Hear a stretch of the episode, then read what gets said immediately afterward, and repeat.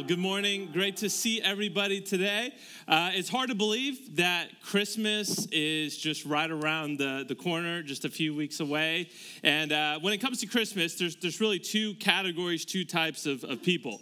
Um, there's those of you who, as soon as Halloween is over and the clock rolls to November 1st, you are in full blown Christmas mode. Mariah Carey's coming on, the tree's going up, uh, peppermint mocha at, at Starbucks. Like you are full blown Christmas mode for two months as soon as Halloween is done. And then there's a, another group of you, this is the category I would fall in, and you actually appreciate the great American holiday of Thanksgiving. And uh, you don't just neglect it and blow past it, you actually recognize that it is the best holiday of, of the year. It, it really is. And, and here's why you, you get football, you get the Macy's Day Parade it's got the best food. Like th- Christmas is like a cheap knockoff imitation of what you eat at at Thanksgiving. So it's got the really good food. You've got incredible deals. Like if you're an online shopping whiz like me, I mean the the, the cyber deals going on are incredible. And then you don't have to buy gifts for anybody.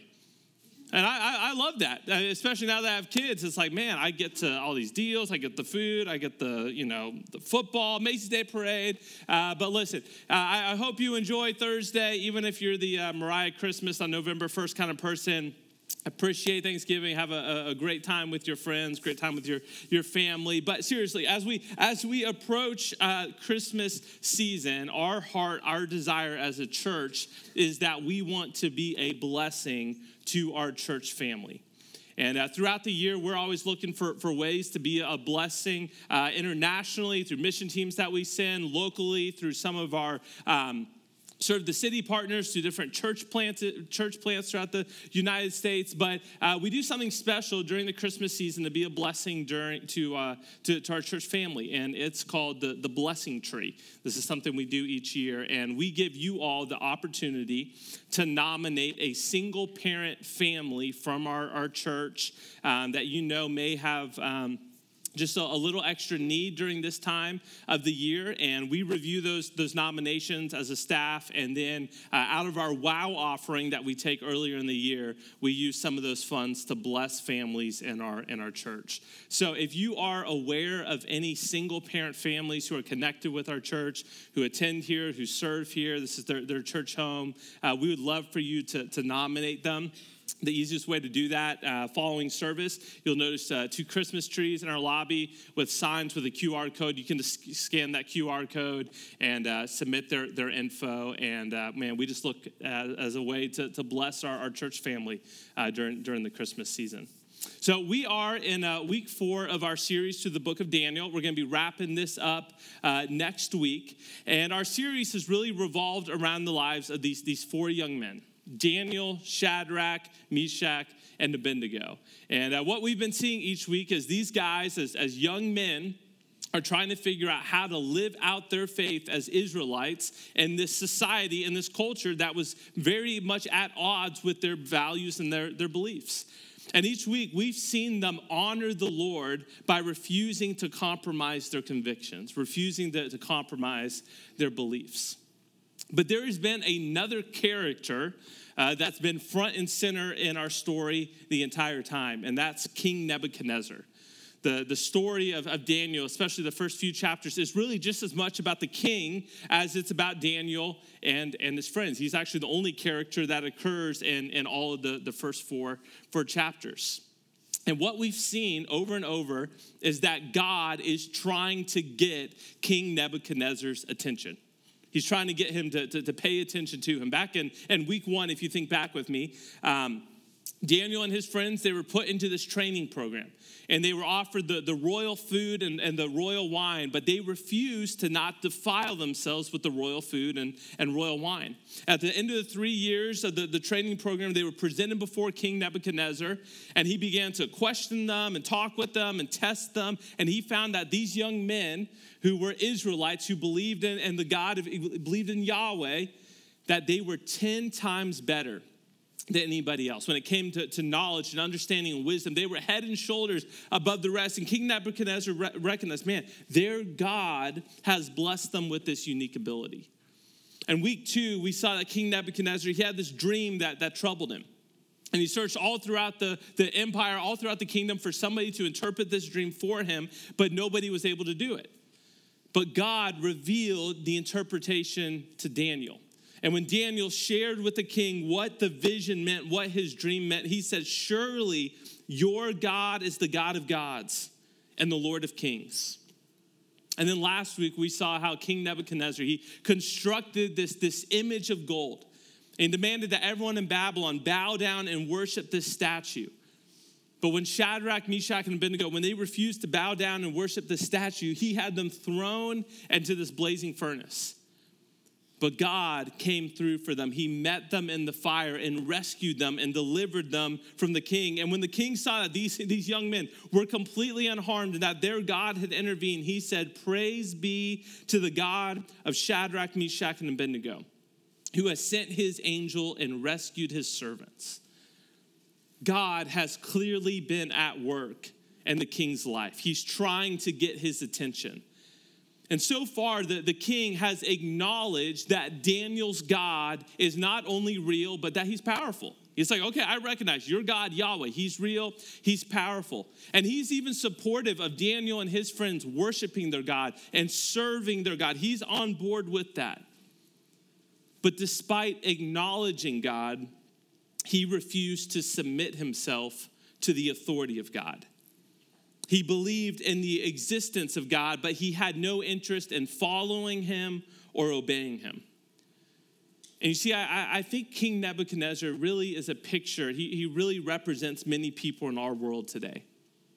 I think most people would say that they are spiritual meaning you know they, they believe in, in some kind of higher power. Something is out there. Most most people are, are cool with the idea okay there's there is a god. They believe in the existence of god. And many people would even say they believe in the god of the bible. They identify as christians. They celebrate christmas and easter. They go to church. Like they're cool with jesus and totally supportive of people serving and following jesus. But although they believe and the existence of God, although they acknowledge Him, they haven't actually surrendered their lives to Him. Now, here's what we need to understand there is a huge difference, there's a huge gap between acknowledging God and submitting to God. There's a difference between believing in Him, believing He exists, and actually following Him. And today we're going to see King Nebuchadnezzar make this shift, make this move from simply acknowledging God's existence to actually submitting and surrendering to God Himself. So if you have your Bible, I'd encourage you to open up to Daniel chapter 4. Daniel chapter 4. This is uh, one of the most interesting and strange stories uh, that you'll find in, in, the Bible. It's one of those stories that uh, if somebody told you about it, you probably wouldn't believe is actually in the Bible unless you read it for yourself. And I'd say, even if you've been around church for, for months, even years, this may be a story that, that you've never heard, that you've never read. It's a story I've never taught before. And it's particularly interesting because this chapter of scripture was actually written by King Nebuchadnezzar, by this pagan king, which reminds us that God can speak and does speak and reveal truth through anyone or anything that he wishes. Like it's all at God's disposal. God is at work in all of it, it all belongs to God. But in Daniel chapter 4, starting in verse 1, it says this King Nebuchadnezzar, to the nations and peoples of every language who live in all the earth, may you prosper greatly. It is my pleasure to tell you about the miraculous signs and wonders that the Most High God has performed for me. How great are his signs, how mighty his wonders. His kingdom is an eternal kingdom, his dominion endures from generation to generation. So, in the opening verses of chapter four, you can tell that the king's attitude, the king's posture towards God has changed pretty dramatically. He has clearly submitted himself, surrendered himself to the authority of God, to the authority uh, of Daniel's God, Yahweh. So it makes you wonder okay, what, what has happened here between chapter three and chapter four to lead him to this? What has caused this change in the king's life and in his heart? Well, listen to what he tells us, verse 4. I, Nebuchadnezzar, was at home in my palace, contented and prosperous. I had a dream that made me afraid. As I was lying in bed, the images and visions that passed through my mind, they terrified me. So the king, he was just kind of hanging out, chilling in his palace. He said he was prosperous, he was content, not worried about a thing in the world. This guy had everything that you could you could ever want, everything you could ever imagine. Wealth, power, fame, success. This was the most powerful man in the world. But once again, he began to have this, this dream, this vision that really bothered him, really, really messed with him. So he, he brings Daniel in to, to interpret the, the dream for him. And he starts to share with, with Daniel that in this dream, there's this tree that grows uh, large and strong. In fact, the tree, it grows so tall that it touches the sky and it's visible throughout the entire earth. But then the vision, it takes a, a bit of a, of a turn. And listen to what he says in verse 13. In the visions I saw while lying in bed, I looked, and there before me was a holy one a messenger coming down from heaven. He called out in a loud voice, Cut down the tree and trim off its branches, strip off its leaves and scatter its fruit. Let the animals flee from under it and the birds from its branches. But let the stump and its roots, bound with iron and bronze, remain in the ground and the grass of the field.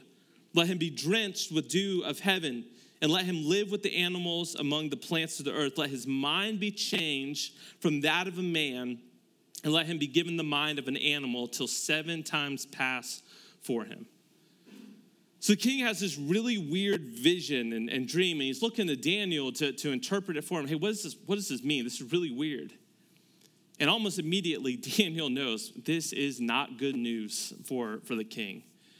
And of course, he doesn't want to share the interpretation with the king. He doesn't want to, want to hurt his feelings. He cares about him, but even more than that, like Daniel's scared for his life. Like, if I share with the most powerful man in the world what this really means, this is not going to be good news for me. But the king tells him, hey, don't, don't be troubled by the dream. Don't be troubled by its interpretation. Hey, just, just shoot, shoot straight with me. Man, just tell me what the dream means, Daniel. Tell me. In verse 19, Daniel says, My Lord, if only the dream applied to your enemies and its meaning to your adversaries. So Daniel begins to explain the, the meaning of this dream to the king, and he tells him, Hey, the, the tree in that vision that you see, it, it actually represents you. You have grown large and strong, and your power and your fame, it's visible throughout the entire earth. Everybody knows about you, King Nebuchadnezzar. You are the most powerful man. But then in verse 24, he tells him this he says, This is the interpretation, Your Majesty, and this is the, the decree that the Most High has issued against my Lord the King. You will be driven away from people and will live with the wild animals. You will eat grass like the ox and be drenched with the dew of heaven. Seven times will pass by for you until you acknowledge that the Most High is sovereign over all kingdoms on earth and gives them to anyone he wishes. And then verse 26 the command to leave the stump of the tree with its roots means that your kingdom will be restored to you when you acknowledge that heaven rules. Therefore, your majesty, please, be pleased to accept my advice. Renounce your sins by doing what is right, and your wickedness by being kind to the oppressed. It may be then that your prosperity will continue. And you can just tell here as Daniel's explaining this, this dream to the king that he, he genuinely cares about King Nebuchadnezzar. He cares about his well being. And he begins to plead with him Hey, King Nebuchadnezzar, you need to repent. Renounce your sins and do what is good. Be, do, be kind to those who you have oppressed. And maybe God will spare you. Maybe God will, will show you mercy. King Nebuchadnezzar, it's not too late for you. Please listen to me. Take my advice.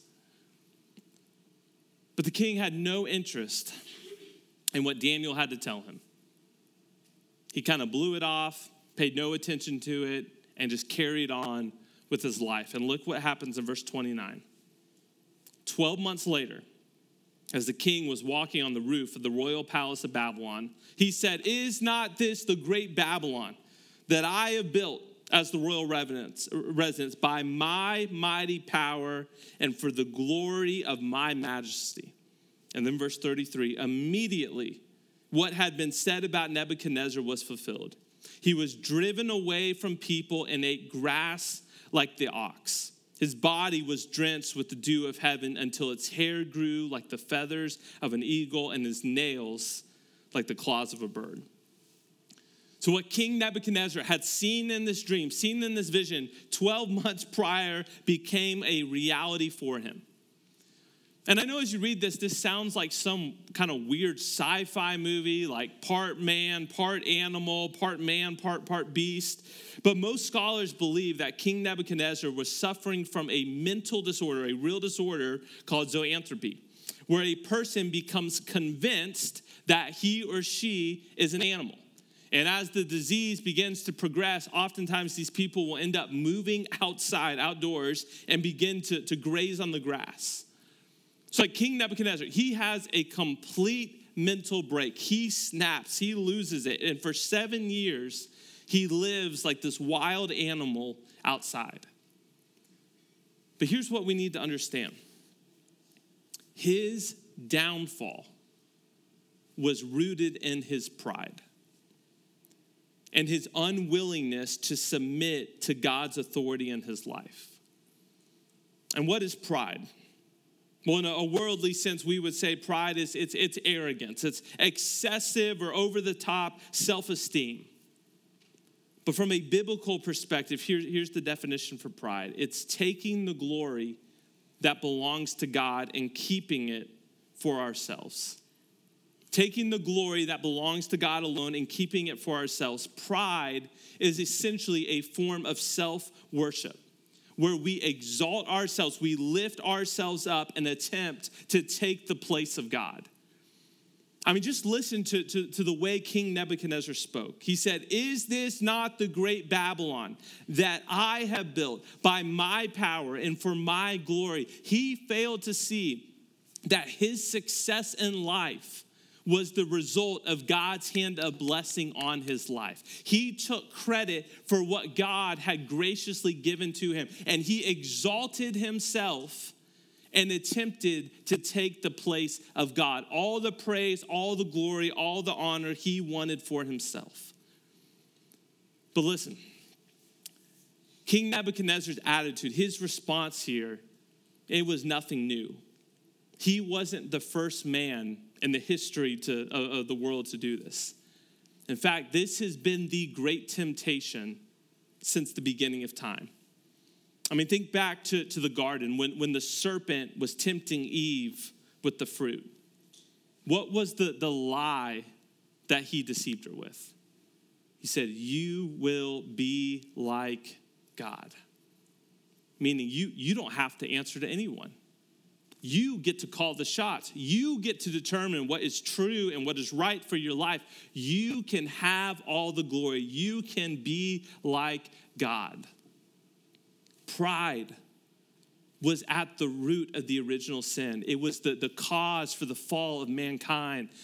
And C.S. Lewis would, would argue that pride is actually at the root of all sin. Listen to what he says in his book, Mere Christianity, when he's speaking about pride. He says, Pride leads to every other vice. It is the complete anti God state of mind. It is pride which has been the chief cause of misery in every nation and every family since the world began. So, what is it that keeps people from submitting their lives to the Lord, from truly following Him and obeying Him? It's pride. They don't want to have to answer to anyone. They don't want to be told what to do. They want to be in charge of their life. They want to call the shots and they want to have all the glory, all the recognition, all the praise for themselves. They want to be like God. They want to exalt themselves. Now, I know for, for most of us, we would probably say, you know, I don't really struggle with pride that much. Like, it's really not that much of an issue for me. Like, I, I know people who do. Uh, you know, I know my, my boss does, and I know my brother in law does, I know my neighbor does, and maybe you're even thinking of somebody in this very room right now. Like, that's a problem for, for them, but me, I don't, I don't really struggle with pride that much. Man, but I think if we were to take an honest look, an honest evaluation at our, at our lives, we would find more pride in our hearts than I think we would like to admit. I know that's certainly the case in my life. Even this week, as I've been preparing and praying and, and wrestling through this, man, God has revealed, God has surfaced some, some areas of pride in my life and my heart that I wish weren't there. And so, what are, what are some symptoms pride? What are some signs of pride in, in our life? I think pride is a tricky thing because it looks different for everybody. You know, typically when we think of somebody who's proud and arrogant, we think of some like big muscle meathead who's jacked and walking around and thinks they're a big deal. Like, like that's like the image we have in our head, or somebody who's always posting on, on social media about their vacations and their house and their car. Like that, that's how we tend to think about pride. But the thing with pride is it surfaces, it appears very differently for, for all of us. So I want to provide just a, a, few symptoms, a few signs of pride. And I'll tell you, I'll be up front. These are all symptoms of what pride can look like in, in my life. And maybe you'll, you'll resonate with a few of these. The first one is this, is competitiveness. And I'm not talking about competition when it comes to sports, playing football, playing basketball, but where you see other people as your competition. And for you, life is all about I need to win. I need to beat them. I need to be more successful, make more money, be more recognized, have more followers. I need to be the top dog. I need to be the alpha. They are my competition, and I'm not happy when they succeed. I need to win, and they need to lose. You view life, you view other people like comp- competition. Another sign is, is this self centeredness, where we believe it is all about me. And I've got to get what, what's mine. I've got to get uh, what, what, what I deserve. And we function, we would never say it, but we function as if all the people in our life, our spouse, our kids, our friends, our, our, our coworkers, our boss, those people, they all exist to meet our needs, to do what we want. They are there to, to give us what we desire. And as soon as those people aren't helping us meet our needs anymore, well, they become useless for us and we cut them out and we move on to somebody else. Defensiveness. Like somebody comes to you with a, a complaint or some criticism or even some helpful feedback, and your initial reaction, your initial response is you want to bow up. Like, who are you to tell me what to do. Who are you to speak into to my life? Who are you to try to tell me how to do my job? I'm the expert here. Who do you think you are coming to me and giving me advice? You get defensive when somebody tries to speak truth to you, whether it's valid or not. Another symptom is entitlement. This uh, feeling, this belief of, I deserve this. They owe me. I deserve that raise. I deserve that recognition. I deserve the praise. I've been here long enough. I've worked hard enough. They owe it to me. A critical spirit where we're constantly looking for what's wrong and pointing out the things that we don't like or that we don't agree with. We do this in our marriages with our spouse. We do this at, at work. We do this with our church. It's never good enough. We're the expert. We know what's best. And everyone else, well, they're just stupid. They don't see it the way I do. Why can't they recognize all the things that are wrong? Self righteousness, this sense of moral superiority, where we look at other people and, like, man, I'm glad I'm not like them. I'm glad I'm not a train wreck like she is. I'm glad, you know, I haven't made the mistakes they've made. And we look down on other people who struggle with things, and it's just this sense of, yeah, maybe I've got some problems, but at least I'm not like them. And finally, self will. This belief of, I can do it all on my own. I'm self made. I've achieved this. I've built this. I didn't need anybody's help. I got to the top all by myself self. Do any of these resonate with you? I hope I'm, I'm not alone in, in, in these.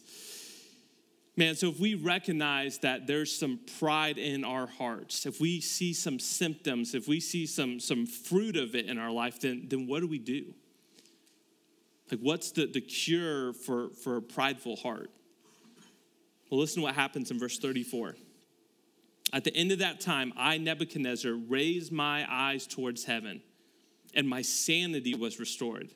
Then I praised the Most High. I honored and glorified him who lives forever.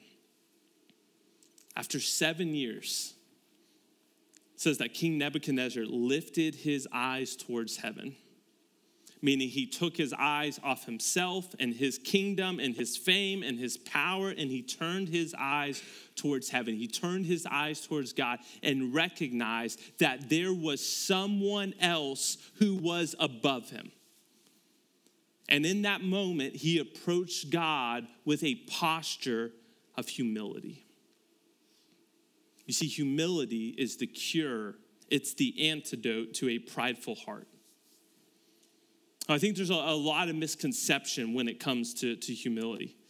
For some, they, they think, you know, being humble means that you're, you're weak, that you're a pushover, that you get walked all over by, by other people. Some people think being humble means you kind of look down on yourself, you walk around with your head down, you have a low self-esteem, you're kind of like, like Eeyore. You just you don't feel good about yourself. You're just down, you're, you're negative. But here's what humility is. There's a lot of different definitions, but I think this sums it up well. Humility is having an accurate view of yourself in relation to God. An accurate view of yourself in relation to God. It doesn't mean looking down on yourself. It doesn't mean thinking less of yourself. It doesn't mean getting walked all over, but it means looking up to God and viewing yourself, viewing your life in light of who God is, realizing, okay, you're God and I'm not. You're in charge and I'm not. You deserve the glory, you deserve the praise, not me. Viewing ourselves, viewing our lives in light of who God is.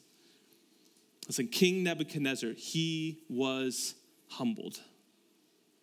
He was brought low. And when he finally looked up to God, when he took his eyes off himself and placed his eyes on God, it says his sanity was restored. And for the first time in his life, rather than trying to, to grab the praise and the honor for himself and exalting who he was, he gave the glory and praise to God. And he went from simply acknowledging the existence of God to surrendering and submitting his life to God.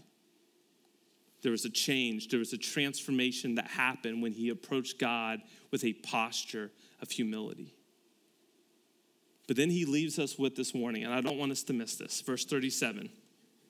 Now I, Nebuchadnezzar, I praise and exalt and glorify the King of heaven. It's not about me. I don't deserve the praise. It's all for him. Because everything that he does, it is right and all his ways are just. And those who walk in pride, he is able to humble. Man, let, let's not miss this warning that he's giving us. This is one of the, the most powerful men who has ever lived. He had more wealth, more fame, more, more success than, than, than we could possibly imagine. And he tells us that those who walk in pride, those who walk in arrogance, God is able to humble them. And this warning is, is consistent with what we see throughout Scripture. Listen to what James chapter 4, verse 6 says. That is why Scripture says God opposes the proud but shows favor to the humble. God opposes the proud. And who are the proud? All of us at times. We all have pride in our hearts we all have a sin nature that desires and seeks the glory for ourselves. We all want to be like God. We want to call the shots. We want to be in charge. We don't want to answer to anybody else, which means that we will all be humbled at some point in our lives. And we will be humbled either willingly or unwillingly. We can either choose to approach God with a, a, posture of humility where we take our eyes off ourselves, lift our eyes to, to, to, heaven, and submit to God's authority in, his, in our life and recognize He's God, I'm not. He's in charge, I'm not. He's deserving of the praise, I'm not. Or we can continue to live our lives according to our plans and what we think is best and what we think is right and do it for our glory and our honor, and He will do it for us. Listen, God humbled King Nebuchadnezzar. He brought him low and took everything away from him. But here's what I love this, this was less an act of judgment and more an act of mercy. Because his humbling led to his repentance. God brought him low to save him. He rescued King Nebuchadnezzar from himself and from his pride. And here's what we need to understand today. And the, the kindest thing that God can do for you is to humble you before you wreck your life. Because the Bible teaches us in, in Proverbs that, that pride leads to destruction, pride leads to, to ruin. And don't we see this every day in our world? We, we look around at Hollywood, sports, and politics, and we see people walking in pride, believing it's all about them, seeking the glory, seeking the honor, seeking the fame, and their pride leads to their destruction. God graciously humbles us to lead us to a place of repentance where we willingly submit ourselves to God's authority. So here, here's the application for today. Here, here, here's my challenge, and I'll, I'll be up front. This is not going to be for everyone. This may not even be for, for, for most of you, but here's, here, here's the application. I want to, to invite you to pray what I call a, a dangerous prayer. And it's dangerous because it's the kind of prayer that if you pray it and you mean it, I'm confident that God will answer it. So don't pray it unless you're prepared for God to, to answer it. It's a very simple prayer, it's this God, humble me. Humble me. If there's any pride in my heart, if any way I'm seeking the glory for myself, if there's any way where I'm trying to be like God and exalt myself and live according to my plans, if there's any pride in my heart, humble me. Whatever it takes to lead me to a place of repentance. And I think there's, there's two groups in this room that, that may need to, to pray that prayer. The first group is, is those of you you need to humble yourself and turn to God for, for your salvation. You know, up until this point, you have been living your life according to your plan and your desires. You know what's best, you know what's right, you know what's true. But the Bible teaches us that every single one of us, we have all fallen short of God's standard of, of perfection. We've fallen so short. We are, we are, we are broken and the gap between where we are and, and what God expects and what God requires is a gap that, that, that we cannot close on our own. No amount of, of goodness or religion or success in our life will ever close that gap. And the, the Bible teaches us that the consequence for our sin, for our brokenness, is eternal separation from God, which is why Jesus came for us. Jesus came and died and rose again on the cross, taking on our shame and our sin and our brokenness, and made a way for us to be made right with God, for us to receive God's free gift of eternal life. But in order to receive that, that gift, it requires coming to God with a posture of humility where we acknowledge, we admit, God, I cannot do this on my own. I'm not good enough. I can't save myself. God, I am lost and broken without you. And I'm turning to you. I'm lifting my eyes to heaven and asking you to save me, to rescue me. Some of you today, man, that, that's, when you say, God, humble me, you, you need God to humble you so that you turn to Him for your salvation. But then I think there are a number of you in here, and you're, you're a follower of Jesus, you're, you're a believer, but you need to humble yourself in order to, to lead to your repentance.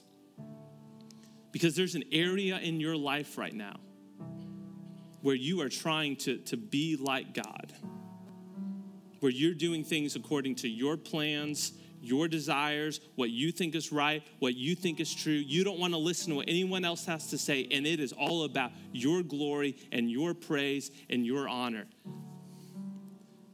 Man, I would just, I would, I would encourage you, I would challenge you Man, I, have seen this play out. Believers who walk in pride, walk in arrogance, refuse to listen to, to the voices around them, refuse to, to, to listen to the, the, the voice, the gentle, kind voice of God saying, hey, hey. And their pride leads to destruction whether it's their career or their marriage or their family or their finances, their arrogance and their unwillingness to submit to God's authority brings destruction in their life. And for some of you today, you need to pray, God, humble me before I destroy my life, before I wreck my life. And even if that humbling is painful and embarrassing and hurts in the moment, it is the most gracious and kind thing that God can do for you because He is saving you. He is sparing you from, from so much pain and destruction in your life and in your family and in your marriage. Some of you today may just need to pray, God, humble me. So that heads bowed, eyes closed. God, we, we, we come to you today recognizing, acknowledging you are God and we're not. You're in charge, we're, we're not. You know what's best, we don't. And it is for your praise and your glory, not ours. God, help us to approach you with, with a posture of, of humility, recognizing who you are and, and who we're not. God, I pray for, for anyone in this room who's never come to the place where they have turned to you for, your, for, for their salvation, called out to you to, to rescue them. God, that they would humble themselves before you, that they would recognize their inability to save themselves and would call out to you for their salvation. And God, I also pray for, for those of us in here who, who, who know you, who follow you, but God, right now, we are walking in pride. We are walking in arrogance, believing we know what's best. God, that we would, we would humble ourselves before you. That we would invite you into that, even if it hurts, even if it's embarrassing, but that we would take our eyes off ourselves and to place our eyes on you. God, we thank you that you are gracious and that you are kind and that your kindness is what leads us to repentance. Not your anger, not your judgment, not your wrath, but your love and your compassion for us. God, for those of us who have been ignoring your warning, God, I pray today would be the day where you finally get our attention and that we would turn our eyes back to you. Jesus, we love you. We pray all this in your name. Amen.